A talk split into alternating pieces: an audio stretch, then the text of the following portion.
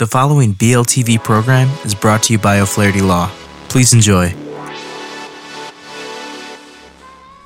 Welcome to Learn About Law. My name is Kevin O'Flaherty from O'Flaherty Law, and I hope you enjoy this video. If you need some help, feel free to give us a call at 563 503 6910. That's 563 503 6910. Thanks for watching.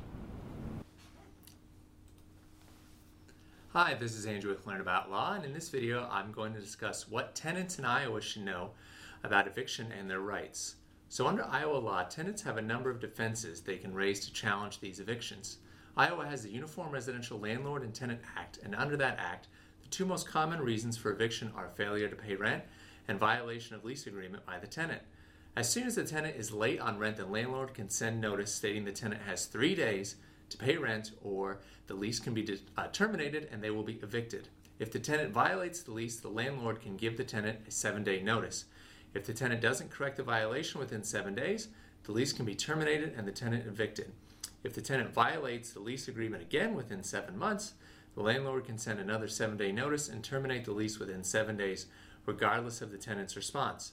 The eviction process involves a landlord petitioning the court for a forcible entry and detainer suit the clerk will set a hearing date, and if the tenant wants to challenge the suit, they can do so there.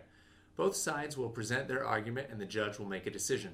Unless you have a strong case with clear evidence, challenging the lawsuit may not be the best option. If you lose, you will end up paying extra fees and take a hit against your credit rating. Always try to settle outside of court if possible. Lastly, if you are an Iowa tenant, know that your landlord cannot evict you without going through the proper court process and receiving a court order. This doesn't mean the landlord can't evict you even if you file a lawsuit against him or her. He or she just has to back up and go through the proper legal channels. As long as the tenant pays rent or remediates the lease violation within the time period listed on the notice, the landlord cannot legally evict them.